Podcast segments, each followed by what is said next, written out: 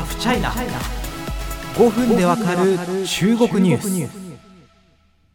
越境 EC の最新の生態系と日本企業の戦い方についてですね掘って掘って掘りまくるというラジオを展開しておりますけれども本日最終回3回目となります。アンボットの福住亮ディレクタースタジオにお招きしてますよろしくお願いいたします。どうですか？もう喋りすぎて疲れたみたいいえいえ、なもう全然ですよ。もうあと5時間、6時間ぐらいは。5時間6時間はい朝まで越境 EC みたいな番組でこう 朝まで影響いいけますよ。聞く人は相当濃厚な業界の人かねしか残らないんじゃないかっていうこう生半可な気持ちで5時間聞けないですからいやね、この日。でもねやっぱ面白いですねなんかなんかなんか企業のなんか内輪話じゃないんですよね、うん。消費者が何を考えてるかっていうのがすごい数字に出るじゃないですか、ああ、出ますよね。なんか中国の人の生活感わかるみたいな感じもあって、僕はすっごいうん好きなんですけど、うん。去年とかだってあれですよ。JK 制服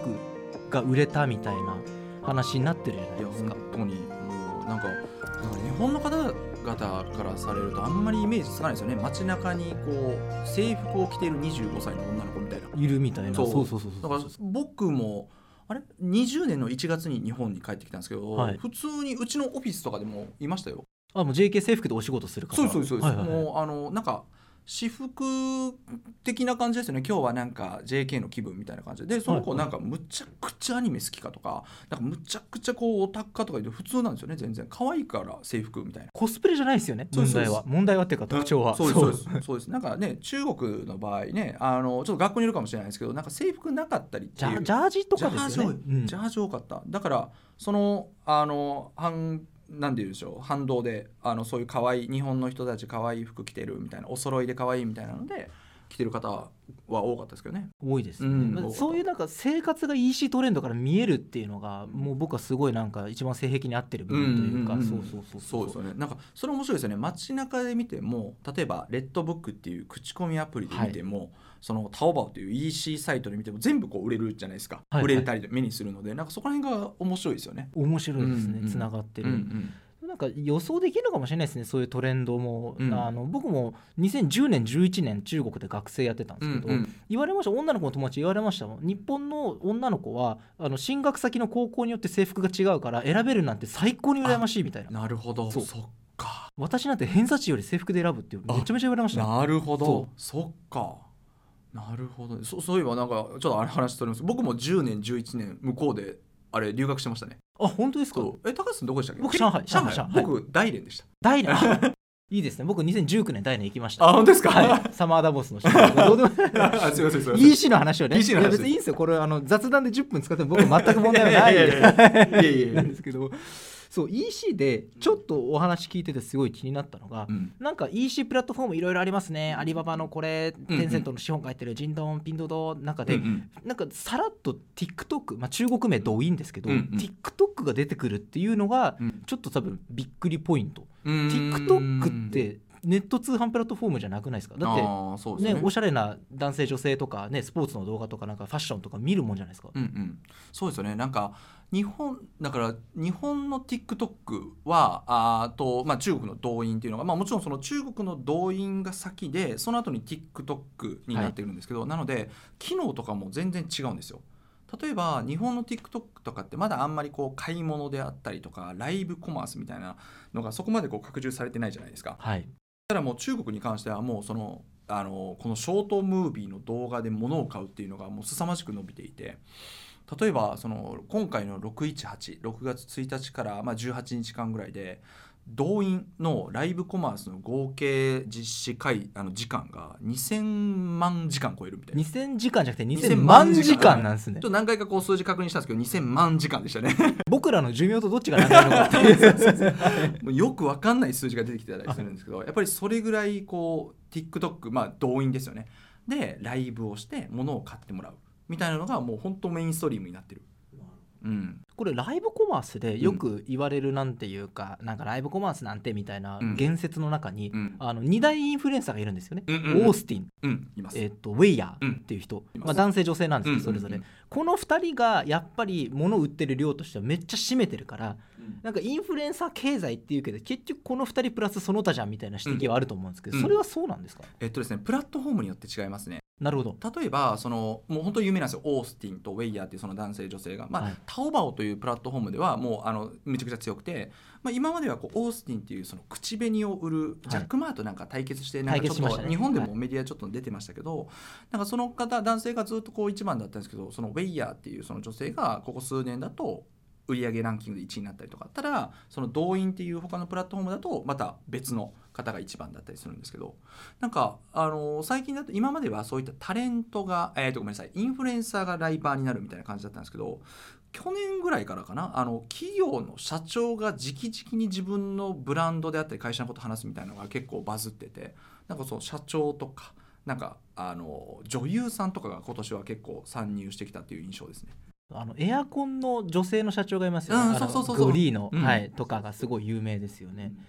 あの福住さんも日本のクライアントに中国の動員で物出店して物売りましょうよみたいなことはするんですか？あしてます。なのでもちろんその今まではアリババあえっと T モールとジントンにお店出しませんかとかピント島で売りませんかっていうのをもちろんメインでやってたんですけど本当最近ですと19年ぐらいから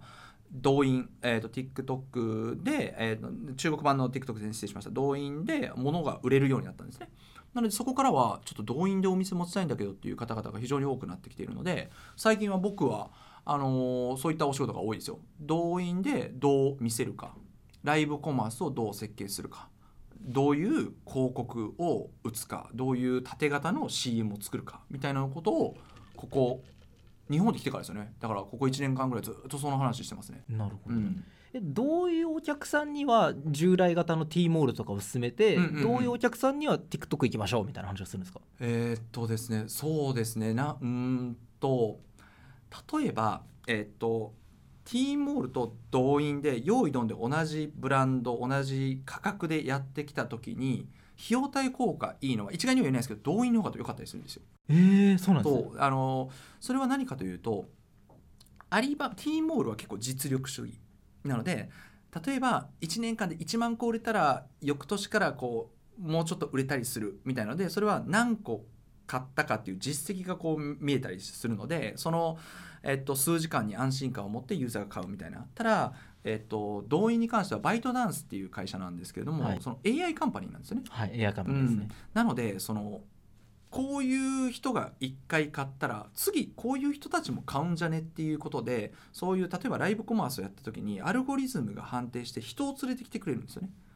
ファンがフォロワーがいなくてもフォロワー外の人をおすすめで連れてきてくれるんですね。そう。でそこのアルゴリズムが結構正確なので、えっと、こういう人たちが買うんじゃねっていう仮説がかなり角度高いんですよ。でそういう人たちがどんどん集まってあの実際にそのアカウントをフォローしてない人たちも見に来るえ面白いじゃん買うっていうのでどんどん積み重なっていくのでそのお金を払って広告で買ってもらうっていうよりもあのそういう AI がその学習していってどんどん最適化されていくっていうことが特徴なのでなんかこう一概には言えないですけど動員の方が費用対は合うっていうようなものになってますね。無名ブランドが、まあ、もちろん簡単ではないけれども、うん下克上しやすいのは動員なんですねあそうです。もちろんです。なのでじゃああの下克上が何を指しているかっていうとその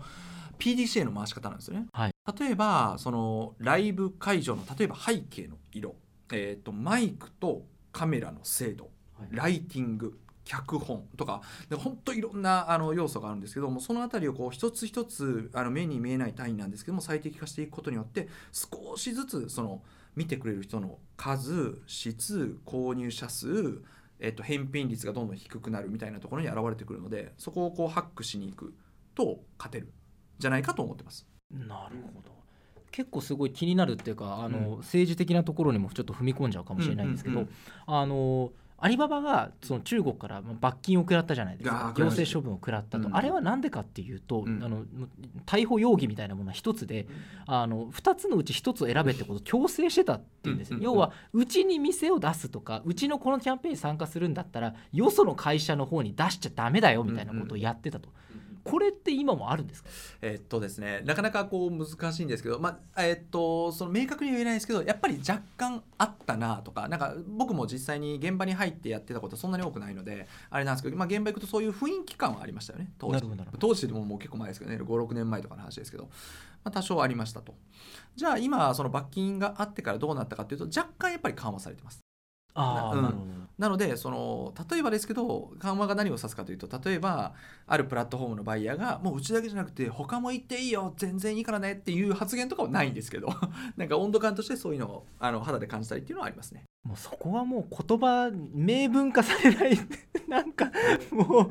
うもうテレパシーで分かってくれみたいなところのやり取り言ったらねそれで刺されちゃうかもしれないから。そうなんですアよ そうなんですよ。もうでも一大経済圏にこうなってるうん。EC とライブコマースですけど、うんちょっとその中国の大手メディアに叩かれることもあるじゃないですか、うんうん。要はなんか有名インフルエンサーが売ってたツバメの巣が実は偽物だったみたいなああったじゃないですか。ね。なんかこのみだらなみだりに消費する文化を改めないといけないって、うんうん。ああいうもののちょっとした逆風がたまに吹くことがあると思うんですけど、うんうん。あの辺の影響はまだまだそんなに大きくないですか？そうですね。あのそんなに大きくないですね。ただやっぱりあのプラットフォーマーは結構ユーザーの声とか発言見てますね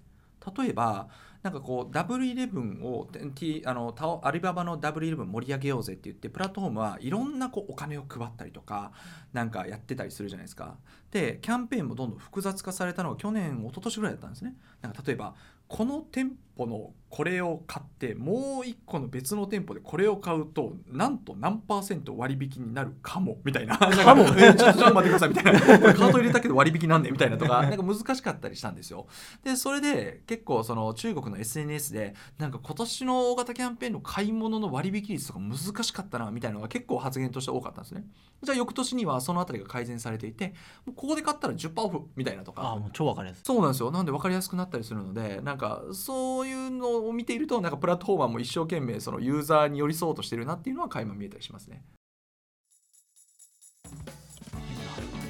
さあお時間もかなり迫ってきたんですが、おそらくこのポッドキャストを聞いてくださってる方の中に越境石い。やちょっとまだコロナすぐ収まるかと思ったけども観光客来るまでには時間かかりそうだ。越境石興味あるという方かあるいは越境石ちょっと始めてみたけどなんかこれ思ってる簡単じゃないぞと思ってる方もいるんじゃないかなというふうに思うんですね、はい。そういう方に福住さんからちょっとメッセージがあればぜひ。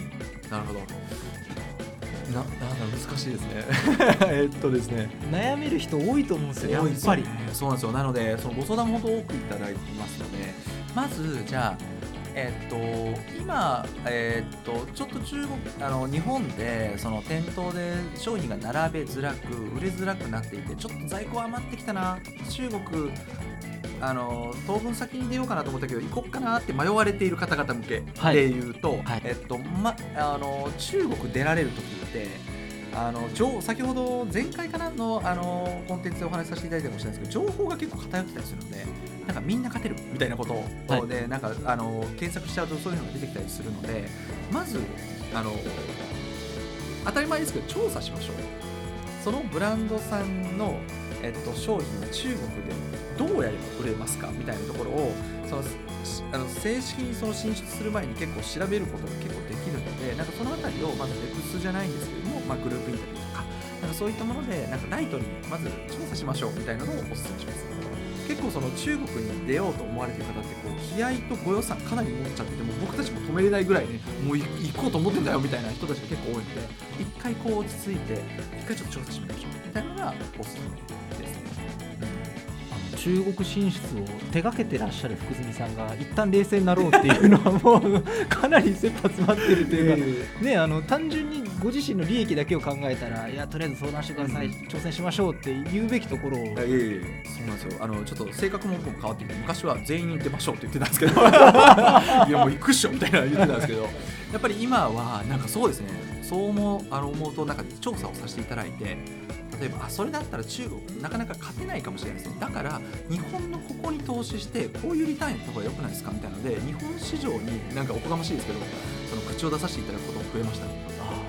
そうだからそれだったら日本で日本の1億人の方々に対してこう LTV そのなんだろ何回も買ってもらうためのリピート率上げた方がいいんじゃないですかとか。なんかそういうことを言ったりすること機会が増えてるかもしれない。本当に奥が深いというか僕もいろんな方に会えば会うほど本当に簡単じゃないなというのをまあでも魅力的な市場ですもんね。に見えちゃいますよね。そうなんですよね。本当にこのコントラストがすごいというか伸びるところがもうロケット発射みたいな感じで伸びる、かと思いきやその下にはねあの無数のかつてのつわものたちの夢の跡があるという中国越境 EC の世界でした。またぜひお越しください。はい、ありがとうございました。ありがとうございました。